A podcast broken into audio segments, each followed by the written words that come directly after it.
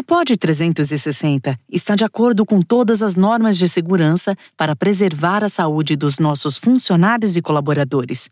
Remotamente, foi possível manter nossa operação e dar continuidade à nossa missão de entregar conteúdo de qualidade. Se informe, se distraia, se cuide e fique em casa. Olá, tudo bem? Eu sou o Fernando Rocha e esse é o Na Medida do Possível um não manual sobre a vida saudável. Não manual porque a gente não tem manual.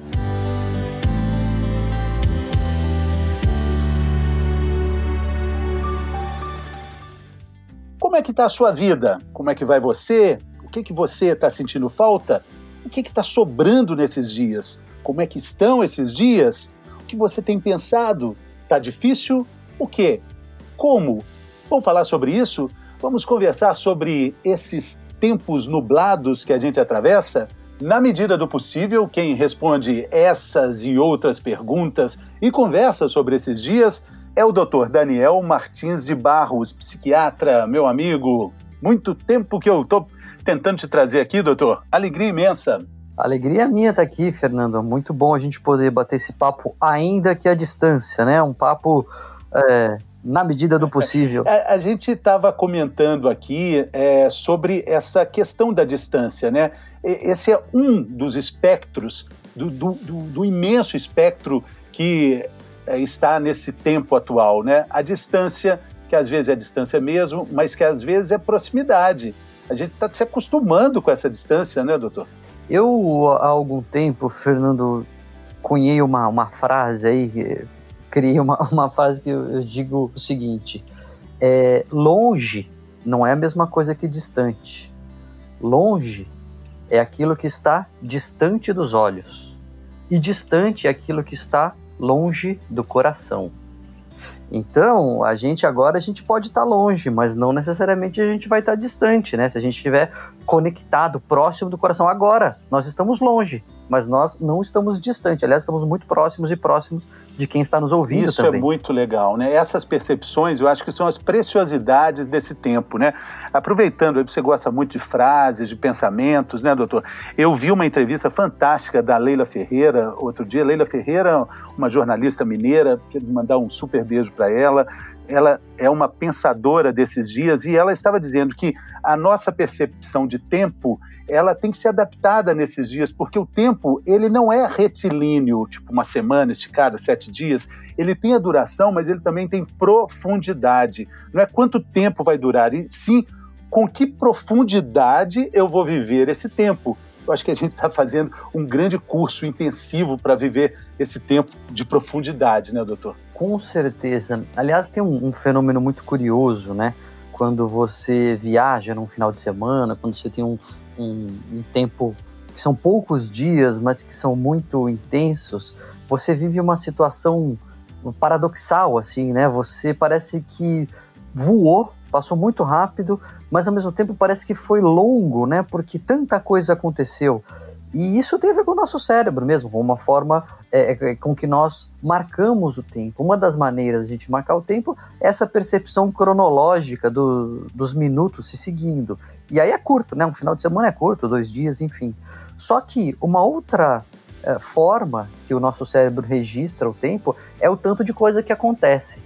Né? Então, se acontece muita coisa, é, mais do que normalmente é, em termos de eventos memoráveis por hora, é, aquela, aquela, aquele tempo fica parecendo longo, né? Porque aconteceu de fato muita coisa e você tem a sensação de que é, foi um tempo que durou bastante. Então acho que essa quarentena vai, vai mexer mesmo aí com as nossas memórias e tá aí um bom um bom tema aqui, que você já está pautando minhas próximas colunas, Fernando. O que você vai lembrar da sua quarentena? Quais, quais as memórias a gente está criando hoje para é, o futuro? Existe também, agora vamos falar de uma grande pressão que existe nesses dias, né? Através das redes sociais, das, das informações, até da intoxicação que esse excesso de informação acaba provocando em todos nós uma pressão de que a gente tem que fazer alguma coisa, que a gente tem que produzir alguma coisa, tem que aprender alguma coisa, uma língua, talvez o russo, quem sabe, ler Ulisses, quem sabe, mas aí você depara com a impossibilidade disso tudo, doutor. E aí, consequentemente, é, é, isso vai virar uma coisa parecida com uma depressão, com uma angústia, com uma ansiedade. O que, que vira essa frustração de não conseguir se transformar em uma pessoa melhor na quarentena? É comum não conseguir essa transformação? É, a, a, quarentena ela não, ela não é um ano sabático, né? Quarentena não é um, um essa pandemia não veio para nos tornar pessoas melhores. Aliás, outro dia um repórter me perguntou, né? É, qual é o lado bom da quarentena, da, qual é o lado bom da pandemia? Eu falei, nenhum. Pandemia é uma tragédia, a pandemia é uma doença, a pandemia é um é trágico o que tem acontecido. Ela por si só não tem lado bom nenhum. A gente pode aprender coisas nesse momento, aprender assim, aprendizado de vida, a gente pode extrair lições, mas ela não tem uma intenção pedagógica, né? E, e da mesma forma, ela não é um ano sabático, ela não é um, um tempo que a gente tirou para aprender a tocar piano. É, tem quem consiga. Eu, eu, fico feliz e até com um pouco de inveja. Um, um pouco, sim, só porque a gente está gravando, porque é muita inveja quem consegue fazer isso. É, eu tô tendo que rodar aqueles pratinhos, sabe o, o, o número de circo lá, que o, o equilibrista fica pondo varinha no prato e vai rodando um e bota outro prato e bota outro prato. De repente você já cansa, você começa a torcer para os pratos, né? eu, eu, já estou nesse nível, é, Fernando. E, pois é, e. Só respondendo, essa realmente é uma frustração. E tem uma coisa que aconteceu, eu acho que é importante, eu quis retomar porque acho que é importante falar disso. Quando começou, quando, bem no começo aí da, da quarentena, dessa história toda, a gente começou a receber e-books para ler, cursos grátis para fazer, é, enfim, lives para assistir, webinars para acompanhar e etc. E a gente ficou acumulando aquele material mais do que papel higiênico, né? A gente acumulou aquilo como se fosse usar tudo e de repente já estamos aí algumas semanas, meses e não nem abrimos o primeiro e-book. E gera uma frustração gera a sensação de, puxa, mas quer dizer que eu não consigo fazer nada. E esse é um dos, uma das consequências da frustração. Ela mexe com a, no, com a nossa autoimagem. Você acha que você não consegue nada, porque você não conseguiu ler aquele e-book sobre é, a, a, Segunda Guerra Mundial, o papel do Durex na Segunda Guerra Mundial, você acha que você não consegue então fazer nada, porque você não conseguiu ler aquele e-book. Quando na verdade é, você não leu aquele e-book porque ele não te dizia nada. O que a gente precisa encontrar nesse momento é o que seja relevante para nós, o que é importante de fato, o que, que realmente nos toca, o que, que é, enfim, o que, que tem a ver com a gente, que nos dá prazer, ou que nos leva para diante, né? Ou seja, aquilo que toca o nosso espírito. E, e, quando a gente achar isso, aí sim a gente consegue ler, a gente consegue produzir, etc. Mas não porque os outros estão fazendo ou porque é uma obrigação. É, a gente tem que descobrir isso, né? A, essa não é uma descoberta tranquila, não é um caminho fácil. De forma alguma. É, o que, que eu quero de verdade? A, a, essa vida que eu vivo é a vida que eu quero viver? O que, que realmente é relevante para mim? Eu acho que isso é uma coisa que a gente pode tirar da, dessa pandemia é, de novo, ela não vem com uma intenção pedagógica, mas já que ela está aí, a gente pode tentar aproveitar para aprender alguma coisa. E a, a, gente fica triste com muitas perdas, com outras a gente fica feliz. Tem coisa que eu perdi na pandemia que eu achei até bom de ter perdido. Então a tristeza ela vai mostrar para a gente o que, que realmente importa, o que, que a gente realmente valoriza, o que, que a gente não quer perder. E eu acho que esse é um, um bom aprendizado para a gente tentar tirar e fazer nesse, nesse Exatamente. Tempo. Doutor Daniel Martins de Barros, um pouco antes de começar esse período de reclusão é, nacional, mundial, na verdade, ele estava com um lançamento marcado para um livro dele, muito interessante, e esse lançamento foi cancelado. Foi uma chateação, uma tristeza. Eu, eu estava me programando para ir ao lançamento, mas o, o nome do livro ele acabou sendo quase um título desses dias o livro se chama O Lado Bom do Lado Ruim. E hoje eu estava procurando o livro para a gente comentar sobre ele e eu abri em uma das apresentações aqui uma definição é, do que é o que a gente está falando e de como ele é adaptado a esse tempo. Vocês me permitem aqui, eu vou só ler um pedacinho. É, dor é o conhecimento correndo para aprender uma lacuna. Quando você dá uma topada no pé da cama, digamos que isso seja uma lacuna no conhecimento. E a dor que se segue carrega um monte de informação muito rápido. A dor é isso. Eu quero só lembrar que quando eu fui pegar o livro, eu acabei batendo aqui na, na canela. E doeu demais, eu li isso com muita dor, doutor. Muito boa. Essa é uma frase do Seinfeld que eu adoro, né? O Jerry Seinfeld, comediante americano. E eu, esse livro foi um livro que me deu é, muito trabalho. Acho que foi o livro que eu mais trabalhei é, especificamente para escrever. Eu passei um ano estudando o tema do, dos aspectos é, positivos, dos aspectos úteis das emoções negativas, né? O que, que é a raiva, medo, é, tristeza, enfim, que, que, para que, que serve essas coisas que a gente sente, né? E, então passei um ano antes de começar a escrever, lendo, estudando, etc. E estava já no meio da, da, produção do livro quando estava assistindo aquele seriado que o Seinfeld entrevista comediantes, é, Comedians in Cars Getting Coffee, né? Os comediantes em carros tomando café. Ele leva vários comediantes para passear e tomar um café. E, e ele fala essa frase, né? A dor é conhecimento. A dor é conhecimento que preenche uma lacuna. Você dá uma topada com o dedão no pé da cama, é porque você não sabia que tinha um pé da cama lá. E rapidamente a dor te ensina, né? A, então ela tem esse, esse aspecto assim de, de carregar informação, e essa é a epígrafe do livro, é a frase de abertura do livro, porque as emoções são isso, as emoções negativas, todas as emoções, mas no caso o foco do livro são as emoções negativas, elas nos trazem muita informação elas nos dizem coisas que estão acontecendo, elas nos ajudam a interpretar o que está acontecendo com os outros, ajuda a gente a mostrar para os outros o que está acontecendo conosco. E durante muitos anos, Fernando, a gente passou tentando calar as emoções negativas.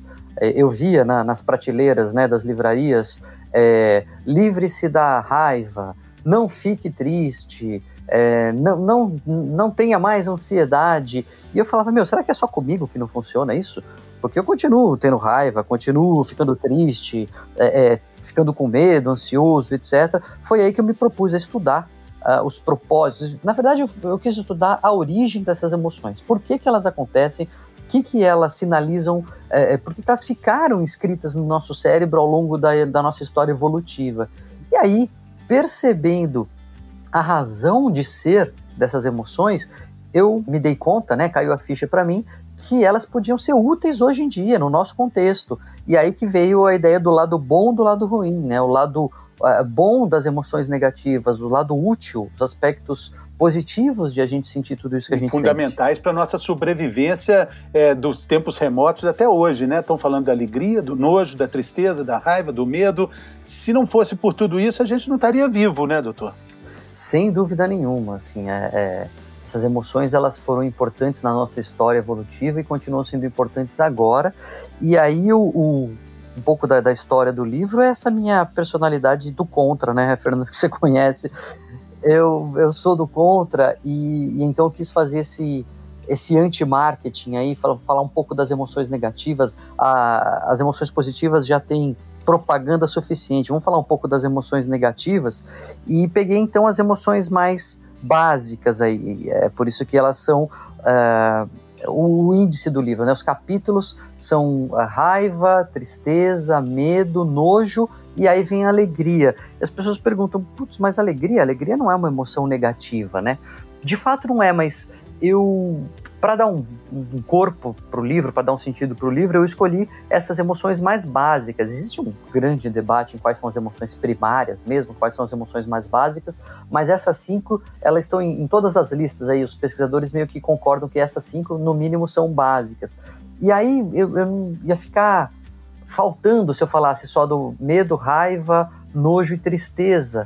Faltava a alegria, né? Ia ficar uma, uma lista editada, uma lista incompleta. Então eu pus alegria, só que como é um livro que fala dos aspectos positivos das emoções negativas, no capítulo da alegria eu chuto o balde e faço um capítulo inteiro sobre os aspectos negativos da alegria. No que, que a alegria nos atrapalha, no que, que as emoções positivas podem é, é, atrapalhar a nossa é, vida. A alegria, assim, por si só, ela é fantástica, mas ela não tem, assim, é, você, você, define, né? A, a felicidade se recosta na tristeza, a tristeza se esconde na felicidade. Quem sabe se é tristeza ou se é felicidade? É uma, uma sabedoria do I Ching maravilhosa, né? É, aquela sombra e claro, noite e dia, bom e mal. É, só para a gente lembrar, a alegria plena, ela é meio boba, né? Ela é meio insana, ela não tem muita inteligência, né? Ela é muito basal, né, doutor? É exatamente isso, Fernando. Esse é, é a, o centro aí do capítulo, né? Porque eu sempre conto para ilustrar como a, o otimismo, como as emoções positivas elas são meio ingênuas. Eu conto a história de quando eu era mais jovem aí, estava começando a dirigir e tal, e eu morava num bairro que, certa feita ali, abriu um posto de gasolina perto da minha casa. E aí eu comentei com um amigo meu otimista, um amigo que é realmente para cima, assim, né? Desse otimismo é, é, contagiante, mas que mostra como é uma certa ingenuidade. Que eu falei para ele, falei assim, olha rapaz, tá vendo? Abriu um posto de gasolina do lado da minha casa. E aí ele todo otimista fala, nossa, que bom, dá até para ir a pé. Quer dizer, o que, que você vai. O que, que você vai fazer a pé no posto de gasolina, né? Então, então é isso, a, a, alegria ela é, ela é ingênua, ela é, ela é não reflexiva. Eu até cito a, a música Barato Total do Gilberto Gil, que diz que quando a gente está contente, a nem gente pensa. nem pensa que está contente, a gente nem, nem, nem pensar a gente quer, a gente quer viver. E, e, a tristeza é justamente Exatamente. o oposto, né? A tristeza que nos coloca na posição. Agora, outro dia, em um dos muitos debates fantásticos que eu tenho com a nossa queridíssima Mariana Ferrão, ela estava falando sobre uma dessas emoções que esteve assim muito presente na nossa vida, na minha vida e na dela, na, na nossa vida recente, quando a gente deixou a, a TV Globo, deixou o, o, cobertor quentinho ali de um programa diário de saúde e qualidade de vida que você brilhantemente a, nos ajudou a construir. É, a gente falou muito do medo e de como ele é importante estruturalmente falando, como ele é necessário para as nossas decisões, para o nosso caminho. E aqui você fala, é, citando é, que nós precisamos da nossa paranoia para continuarmos vivos. Estamos vivendo isso agora, uma paranoia particular de cada um, de um jeito muito específico, cada um tem a sua paranoia, mas é ela que nos mantém vivos também, não é, doutor? É, o, o, medo é esse grande alarme, né? O medo é esse grande, é, esse grande radar detector de ameaças que realmente nos ajuda a sobreviver. Eu, essa frase é uma frase de um livro fantástico é, de uma escritora americana chamada Octavia Butler. Ela era uma escritora negra ali nos anos 80, dos anos 70 até os anos 90, se tornou a dama da ficção científica, quer dizer, numa, numa área dominada por homens brancos, ela, uma mulher negra, se destacou e numa das séries dela, ela faz algumas séries, essa frase é do livro, se não me engano, chama Sim, Parábola exatamente. do Semeador, no qual ela, ela fala de um, uma realidade pós-apocalíptica aí, né? Uma desses cenários aí de, de destruição total, e aí depois sobrevivem alguns e vão tentando se reerguer, e, e aí ela fala assim, a gente tem que ficar desconfiado mesmo, aqui a gente tem que ficar com medo, a gente precisa dessa paranoia para a gente sobreviver.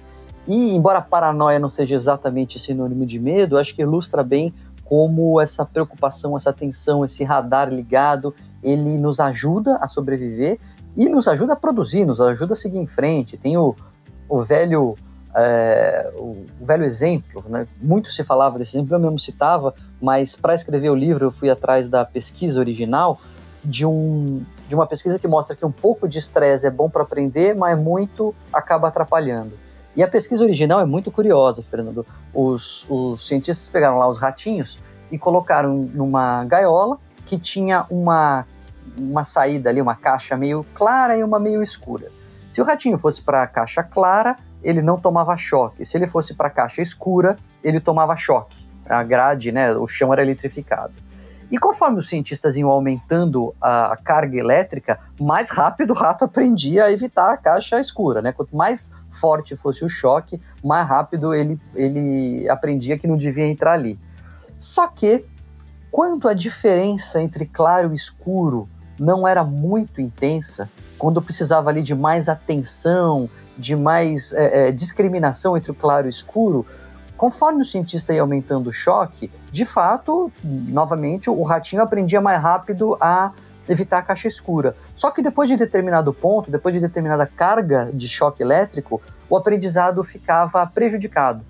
Então, se o choque fosse muito forte, o ratinho começava a não aprender tão rápido a, a discriminar a caixa clara e a escura. Então, isso mostra que quando o estresse é, o estresse nos ajuda, o estresse nos coloca para frente, faz a gente é, trabalhar com mais atenção, mas quando a tarefa requer atenção, requer concentração, é, requer um esforço mental, é, o estresse começa a atrapalhar. Então, como hoje o nosso trabalho é muito menos braçal do que intelectual, né, a gente precisa de atenção, a gente precisa é, ficar atento, etc. É, de fato, o estresse excessivo nos atrapalha. Mas um pouco de estresse ajuda, né? a gente sabe que tem um chefe cobrando, né? Tem um chefe ali pegando no pé, ter prazo. É interessante. Assim, dentro das milhares e milhares de recomendações no longo manual de sobrevivência desses dias, é, eu tenho escutado com muita frequência a sugestão de fazer listas é, é interessante isso, né? Porque a gente sempre pensa em listas, tipo assim, eu, eu, aliás, nós já conversamos muito sobre isso, né?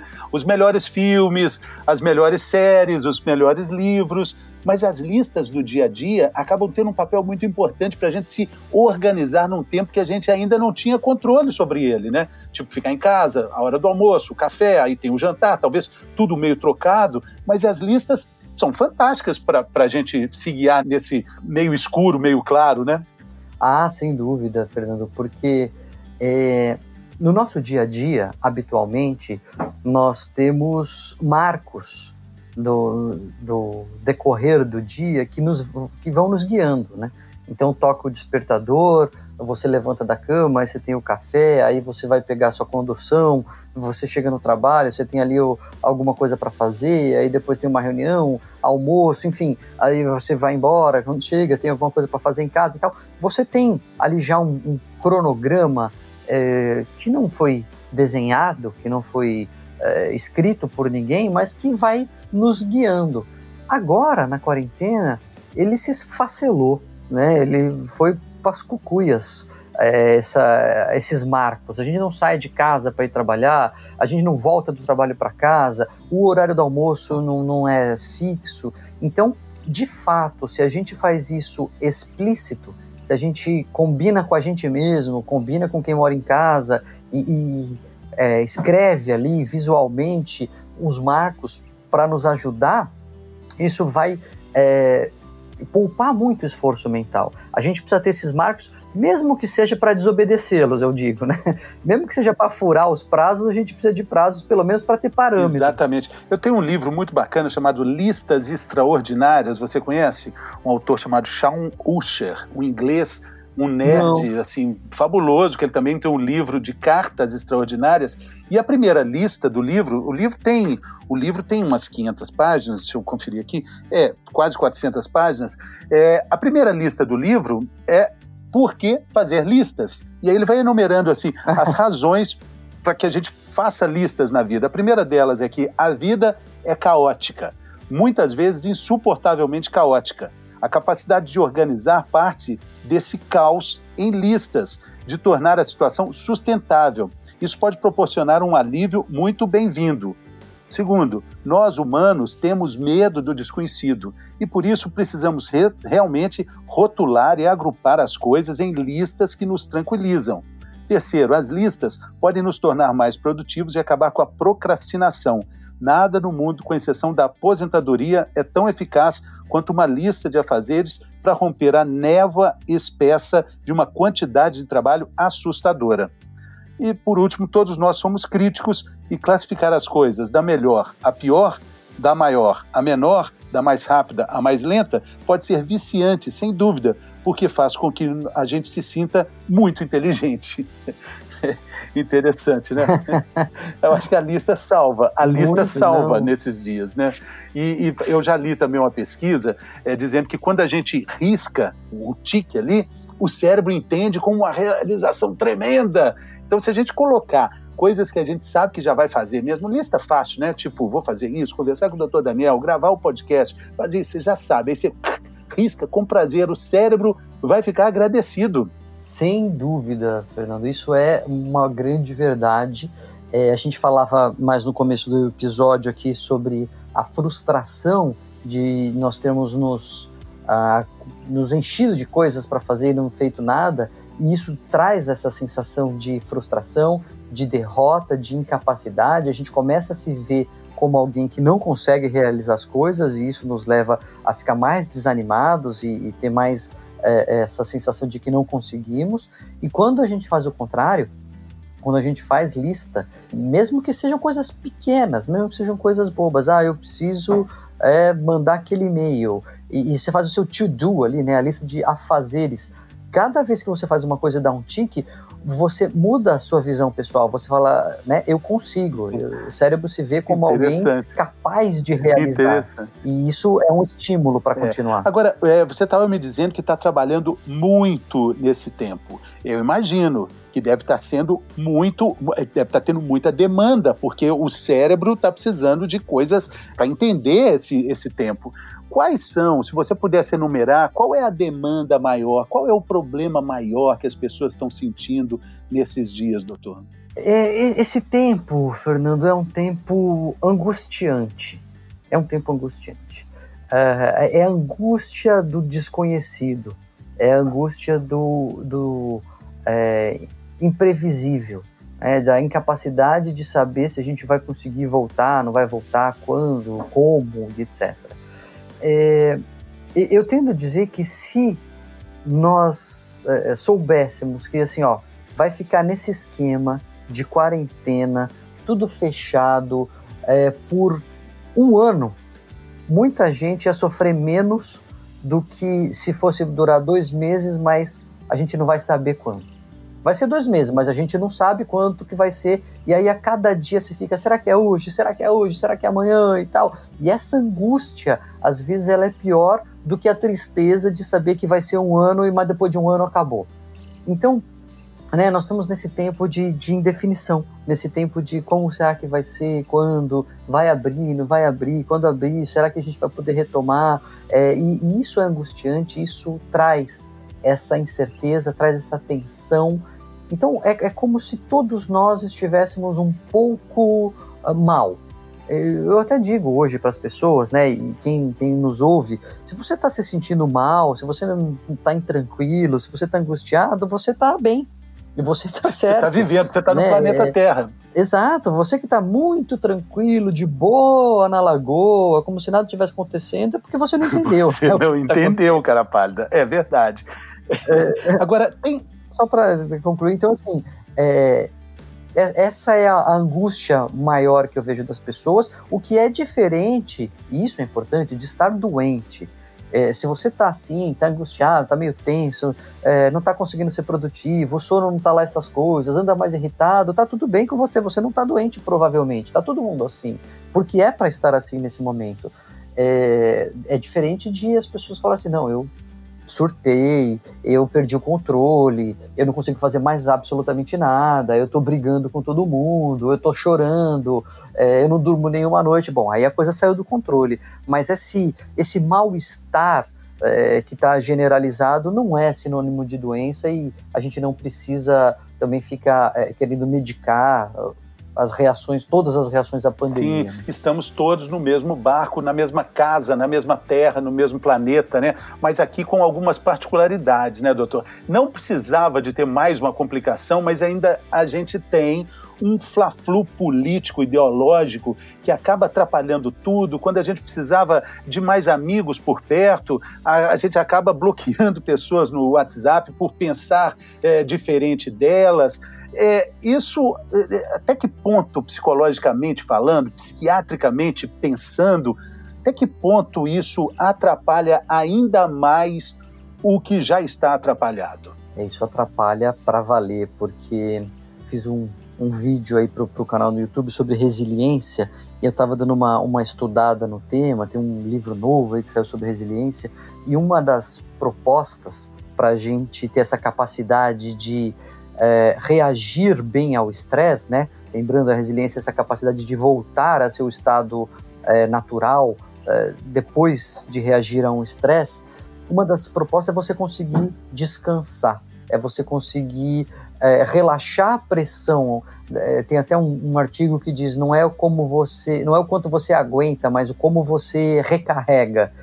E se além do trabalho, depois que a gente fez tudo que tinha para fazer, é, preencheu todas as planilhas que tinha para preencher, mandou os e-mails que tinha para mandar, fez as reuniões virtuais que tinha para fazer e teve todo esse estresse, a gente ainda começa a se envolver né, no nosso tempo livre em discussão, em bate-boca, em é, tensões políticas, tensões familiares, etc., a gente diminui uh, o nosso tempo de recarga a gente diminui o nosso tempo de alívio a capacidade de, de resiliência. Exato, a gente estende o nosso tempo pressionado e isso diminui a nossa resiliência. Então eu, eu tenho dito para pra, as pessoas fugirem dessa, desse tipo de briga. Eu tinha feito uma resolução de ano novo, foi muito engraçado isso. É, no começo desse ano, tornei pública minha resolução de ano novo. Minha decisão para 2020 era não brigar. Nossa. Eu entrei em 2020 decidido a não brigar. Que timing, hein, Fernando? timing. Mas aí, por conta disso, eu, eu comecei a, a estudar um pouco de comunicação não violenta, é, entender um pouco melhor a polarização, é, até a educação de filhos. A minha ideia é não brigar em lugar nenhum, não brigar no WhatsApp, não brigar em casa, não brigar com os filhos, que é diferente de não educá-los, né? Mas é não brigar, não brigar com a esposa e etc.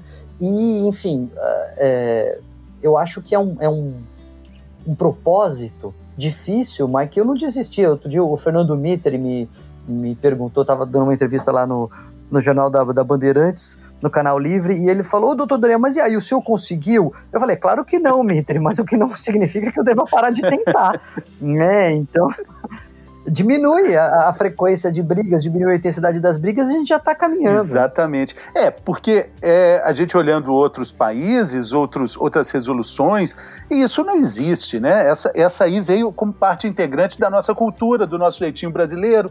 É, é, a gente ter grupos de WhatsApp pensando de um jeito, outros pensando de outra forma. Realmente não precisava de mais esse problema, mas ele está aí para a gente lidar com ele, né? Para a gente entender o que que, que que vai sair disso tudo. Aliás, essa é a, a nossa grande discussão agora, Doc. É, o que vai sair disso tudo com relação ao nosso comportamento? Eu tenho conversado com muitas pessoas sobre, veja, as coisas mais simples, é tipo, mineiro cumprimenta com três beijinhos, carioca com dois beijinhos, paulista só com um beijinho, sempre prático paulistano, né? Só um beijinho e agora é cotovelinho, é perna, é, é, é bico de pé, enfim, não encostamos mais. Qual é o reflexo desse distanciamento social na nossa é, vida do dia a dia? O que, que você entende como pensador, como contemporâneo que você é, do que vai acontecer na nossa sociedade como relacionamento? Olha, Fernando, eu digo que se tem uma coisa que a história nos ensina é que a gente não aprende nada com a história. É, então eu, eu, eu não, não acho que venham grandes modificações perenes, duradouras dessa pandemia. Sinceramente, eu acho que a gente vai passar um tempo uh, se cumprimentando de longe e uma hora o vírus, esse vírus possivelmente ele tem chance de ser extinto, né? É, porque ele está sendo transmitido de pessoa para pessoa, mas uma vez que todo mundo pegue ou que seja vacinado e etc., é, ele, é, ele, é um vírus de morcego, papangolim lá, etc. Então ele não, provavelmente não vai ser reposto, pelo menos não no curto prazo.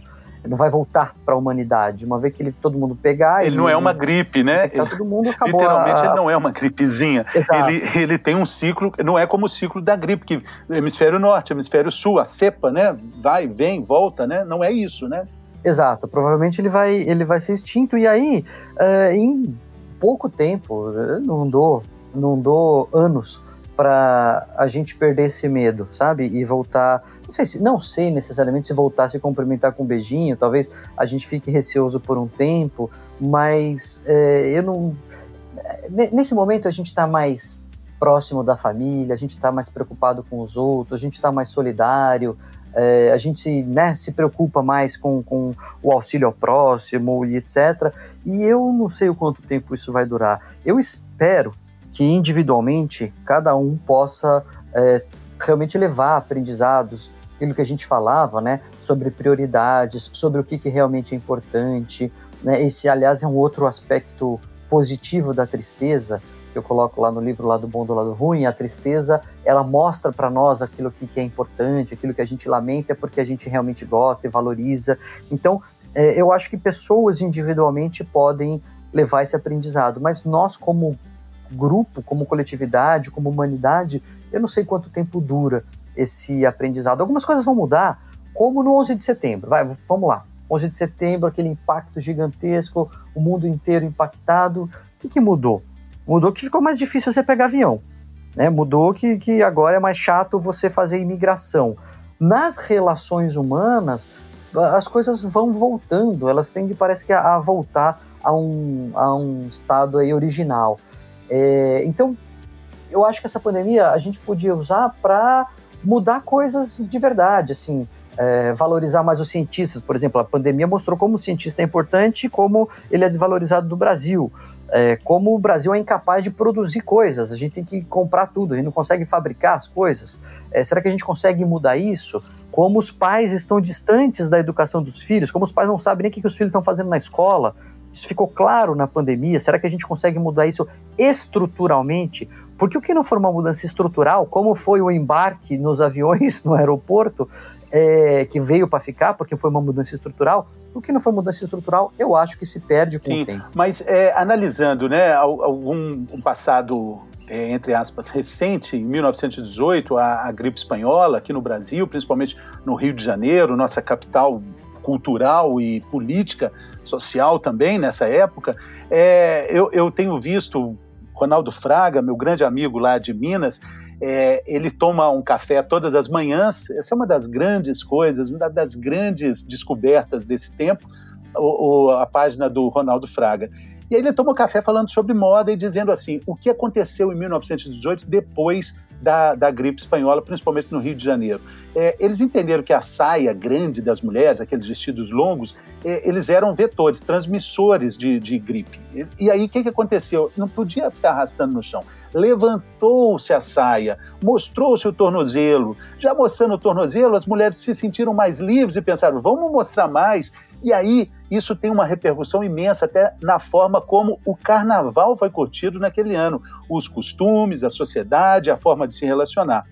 Voltando para os dias de hoje, eu também conversei com outras pessoas, Luísa Brasil, que tem um, uma página chamada, chamada Mequetrefismo, Mequetrefe, é uma coisa meio vintage, e ela discutindo o seguinte, Doc, olha que legal, o, o, o novo conceito do apijamar-se, que a nossa sociedade pode, no futuro, muito breve, viver essa nova situação confortável do apijamar-se. A gente gosta de roupas confortáveis, a gente está em casa, ali não é para sair andando de pijama, mas que isso vai ter um impacto na nossa vida social, no conforto. Será que a gente precisa de tanta roupa? Eu coloquei um sapato outro dia para fazer uma reunião que tinha que ser presencial de todo jeito, tomei todos os cuidados, mas o sapato apertou tanto, mais tanto. Eu pensei, a gente precisa andar de sapato assim, gente? Que isso? Então, esse pensamento, ele vai estar presente na nossa moda. Como é que nós vamos comprar roupa? A gente precisa de tanta roupa igual tem? E, e, e por aí, a gente vai multiplicando essa questão, você não acha? Não, eu acho que. É, mas veja, então, eu, eu concordo que são mudanças, mas é, a, a pandemia, eu costumo dizer que ela não cria nada de novo. Ela revela as coisas que estão aí é, essas mudanças elas podem ser aceleradas ou elas podem tomar ali alguns rumos é, por causa da pandemia. O exemplo da saia é ótimo, assim, a, é, é, a saia provavelmente iria se encurtar com o tempo, mesmo que não houvesse a gripe é, no, no, Rio de Janeiro, né, a, a epidemia. Então, é, eu, eu acho que ela pode dar alguns rumos, e pode colocar alguns desvios e até deixar marcas. Eu acho que vai deixar marcas. Um negócio desse tamanho não, não tem como não deixar marcas.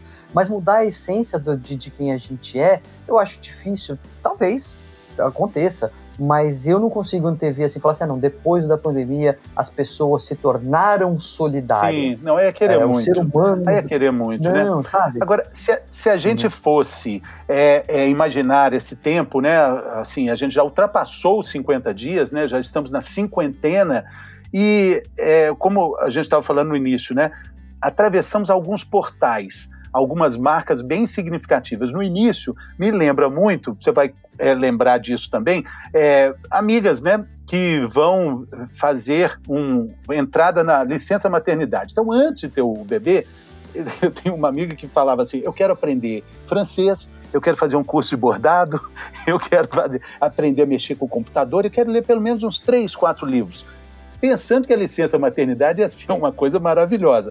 Vem o bebê e tudo cai por terra. Eu tenho aqui vários livros que eu pensei em arrumar logo que começou a quarentena. Vou arrumar esses livros e tal. Bom, não importa quanto tempo durar, eu sei que não vai dar tempo de arrumar os livros. Isso já passou. Atravessamos esse portal. Depois nós fomos para um outro portal de vamos ver os vizinhos fazendo ginástica, todo mundo, vamos produzir, vamos fazer alguma coisa aqui mesmo. Agora a gente estaria em que portal, em que fase de, dessa, dessa cinquentena, doutor? Acho que a gente chegou na fase de um dia de cada vez, sabe? de não fazer planos. É, é, vamos fazendo o que dá.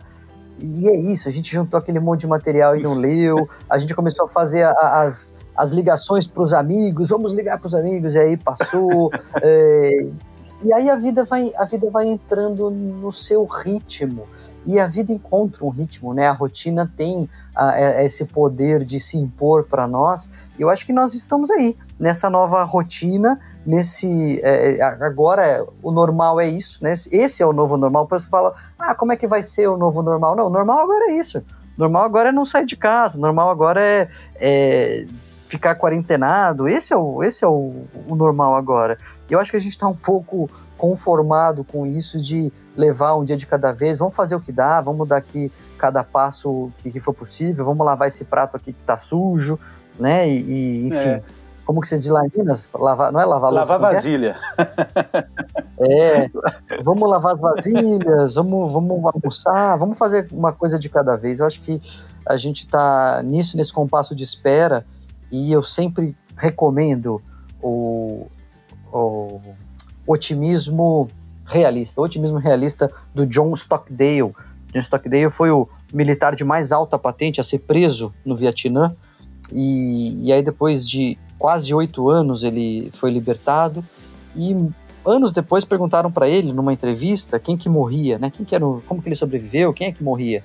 Ele falou que quem morria eram os otimistas. O otimista morria porque ele achava assim: amanhã a gente é solto.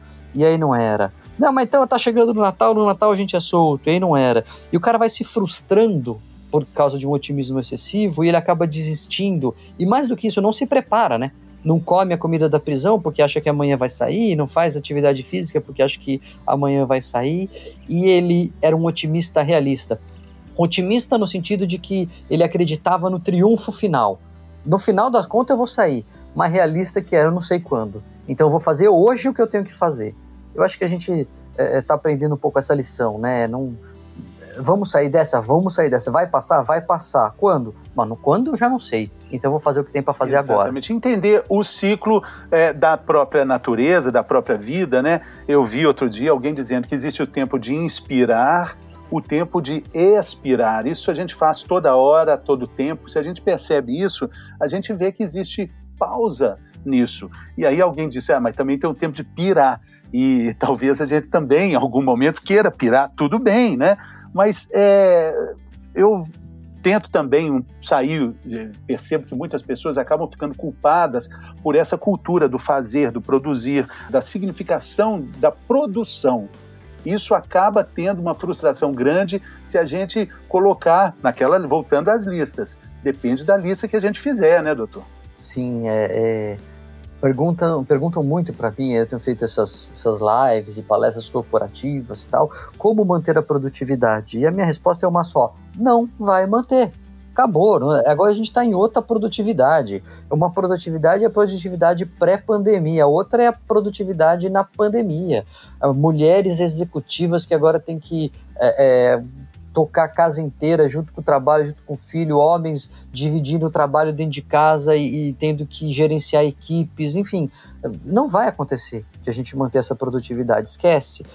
O lado bom disso aí é que eu tenho visto boa parte, pelo menos das empresas que me, que me contrataram aí, uma boa, uma boa compreensão das empresas. Os gestores entenderam que a gente não está de brincadeira aqui, que essa pandemia veio para fazer até as corporações pensarem melhor no que, que elas estão fazendo. Exatamente, está mudando até com o sistema capitalista, né? A forma de ganhar dinheiro está mudando muito, né? Tem uma outra frase de um grande educador que também mineiro de mão cheia, o Tião Rocha, ele falou sobre isso, dizendo que eh, nós somos tão treinados para sermos substantivos produtivos que a gente se esquece dos adjetivos, dos nossos adjetivos. Então, essa também é uma hora de olhar para esses nossos adjetivos que não são muito valorizados no dia a dia, no que a gente faz maquinalmente, de forma muito é, pouco. É, de forma muito automática, né? É, é, o, é o momento de é, humanizar. Eu acho que esse é um momento que a gente pode sair mais humano na medida em que as perdas que a pandemia nos impõe ela nos fazem, né, essas perdas nos fazem olhar para nós mesmos, para quem está indo embora, para quem está ficando, para o que, que a gente gostaria que tivesse sido diferente. E isso pode ser um exercício de grande humanização. Vamos ver se a gente isso. aprende. Bom, agora nós estamos caminhando para o fim. Eu gostaria é, de terminar é, usando um, um dos exemplos que a gente citou aqui. Eu queria que o doutor Daniel, que adora listas, desse uma lista de cinco dicas para gente viver mais feliz e em paz é, com os tempos atuais. Aliás, eu vou falar seis dicas, porque a primeira eu já vou dar, que é ler o livro O Lado Bom do Lado Ruim, do Dr. Daniel. É fantástico o livro, a gente pode comprar pela, pela Amazon, né, doutor? Pode, pode encomendar pela, pela internet, né? Não precisa ir até a livraria, né? Exato, pode comprar online, nas livrarias online, pode comprar o e-book, ou também pode comprar o Isso. livro físico. Essa é uma excelente primeira, é primeira dica. Então, é, cinco, porque eu falei seis, né? Eu acho que a primeira dica é aceita o, a emoção. Aceite as suas emoções. Se você está angustiado, você está temeroso, não tenta fingir que não está, ou também não fica desesperado por estar se sentindo assim. É, deixa a emoção falar para você o que, que ela tem para dizer. A emoção é uma mensageira, ela é um alarme é, que toca, então é importante prestar atenção nele. Então, viver a, a sua emoção. Uh, a segunda dica, eu acho que é bastante relevante, é a gente prestar atenção no que realmente importa. É você encontrar aquilo que é importante para você. É o que, que você gostaria de estar fazendo? A vida que você viveu até a pandemia é a vida que você quer viver depois da pandemia? É lógico que nem sempre dá para a gente fazer uma mudança radical de vida, mas você pode dizer, sei lá, eu sempre quis ter um jardim vertical em casa e nunca fiz. É, então, será que você queria mesmo ou, ou queria querer? Né? Ou, ou, se você queria mesmo, por que não fez? Então, acho que encontrar esses valores, encontrar aquilo que realmente importa para a gente é, é uma boa dica que ajuda. Terceira dica, mantenha uma atividade física. Ah, mas tá difícil, eu sei, tá difícil para mim também. Eu não gosto de fazer atividade física. É, eu fazia natação, demorei uns três anos para começar a gostar de natação. É, fazia sem gostar. Depois que eu comecei a gostar, veio a pandemia. E aí eu parei de fazer natação e minha professora de natação tá me dando treinos online. É, e eu não gosto de fazer esses treinos online, eu realmente faço contra a vontade. Mas, mas os treinos online de natação onde, doutor? Na verdade, ela me dá treinos de personal ah, mesmo, mas com exercícios que ajudam na natação, sim. de braço, etc. Mas também dá exercícios gerais, sim. né? É... Mas eu faço porque eu não sei quando vai acabar. Juro, se eu dissesse assim, ó, a piscina vai abrir daqui um mês e meio, eu parava hoje de fazer essas benditas aulas online mas eu não sei quando vai ser, então eu não paro. Então é, é uma rotina de atividade física, eu acho bastante importante. Quarto lugar, encontre um hobby.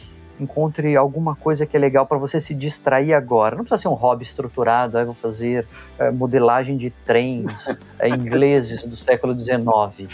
É, pode ser ler, pode ser fazer sudoku, pode ser fazer tricô, mas encontre alguma coisa que você goste, aquela que capture a sua atenção para você dar uma desconectada. E essa eu acho que é a quinta dica: gerencia a sua informação. Hoje em dia é muito fácil você ficar 24 horas por dia, 7 dias por semana, é, é, vendo o placar de mortos por Covid no mundo. E, e, por mais que você esteja seguro, o seu cérebro vai achar que você está inseguro. Se você ficar fazendo isso, você pode adoecer. Então, eu acho que usar um, fazer um consumo moderado da informação é uma das melhores coisas que a gente pode fazer pela nossa saúde mental hoje em dia. Muito bom, que lista, hein? Eu acho que isso aí é melhor que uma vacina, é tão bom quanto. Maravilhosa essa lista. Legal, e, e, e, não é tão difícil da gente ir fazendo o check, check, check, check, não é? Ela não é tão complicada, é uma lista plausível. Não, e o pior é que foi de improviso, né? Que a gente não tinha combinado. Eu tive que me virar nos 30 aqui, mas acho que saiu boa. boa. Bom, gente, esse foi o doutor Daniel Martins de Barros, um amigo que eu ganhei na vida nesses anos todos fazendo o programa Bem-Estar. Muitas coisas boas ficaram. Uma delas é a amizade que eu tenho com pessoas maravilhosas, como o doutor Daniel Martins, que vocês puderam ter a, assim um pouquinho do tanto que ele é. Muito, muito legal. Muito obrigado, Doc. Ô, Fernando, eu que agradeço, agradeço as palavras aí, a oportunidade e tô aí. Quando quiser conversar, me chama que eu tá venho. Bom. Eu quero que te, te, falar depois, assim, vamos ver um manual de sobrevivência depois da pandemia. Já está convidado, tá bom? Na medida do possível. Fechadíssimo. Valeu, Doc. Muito obrigado. Tchau, gente. Até a próxima.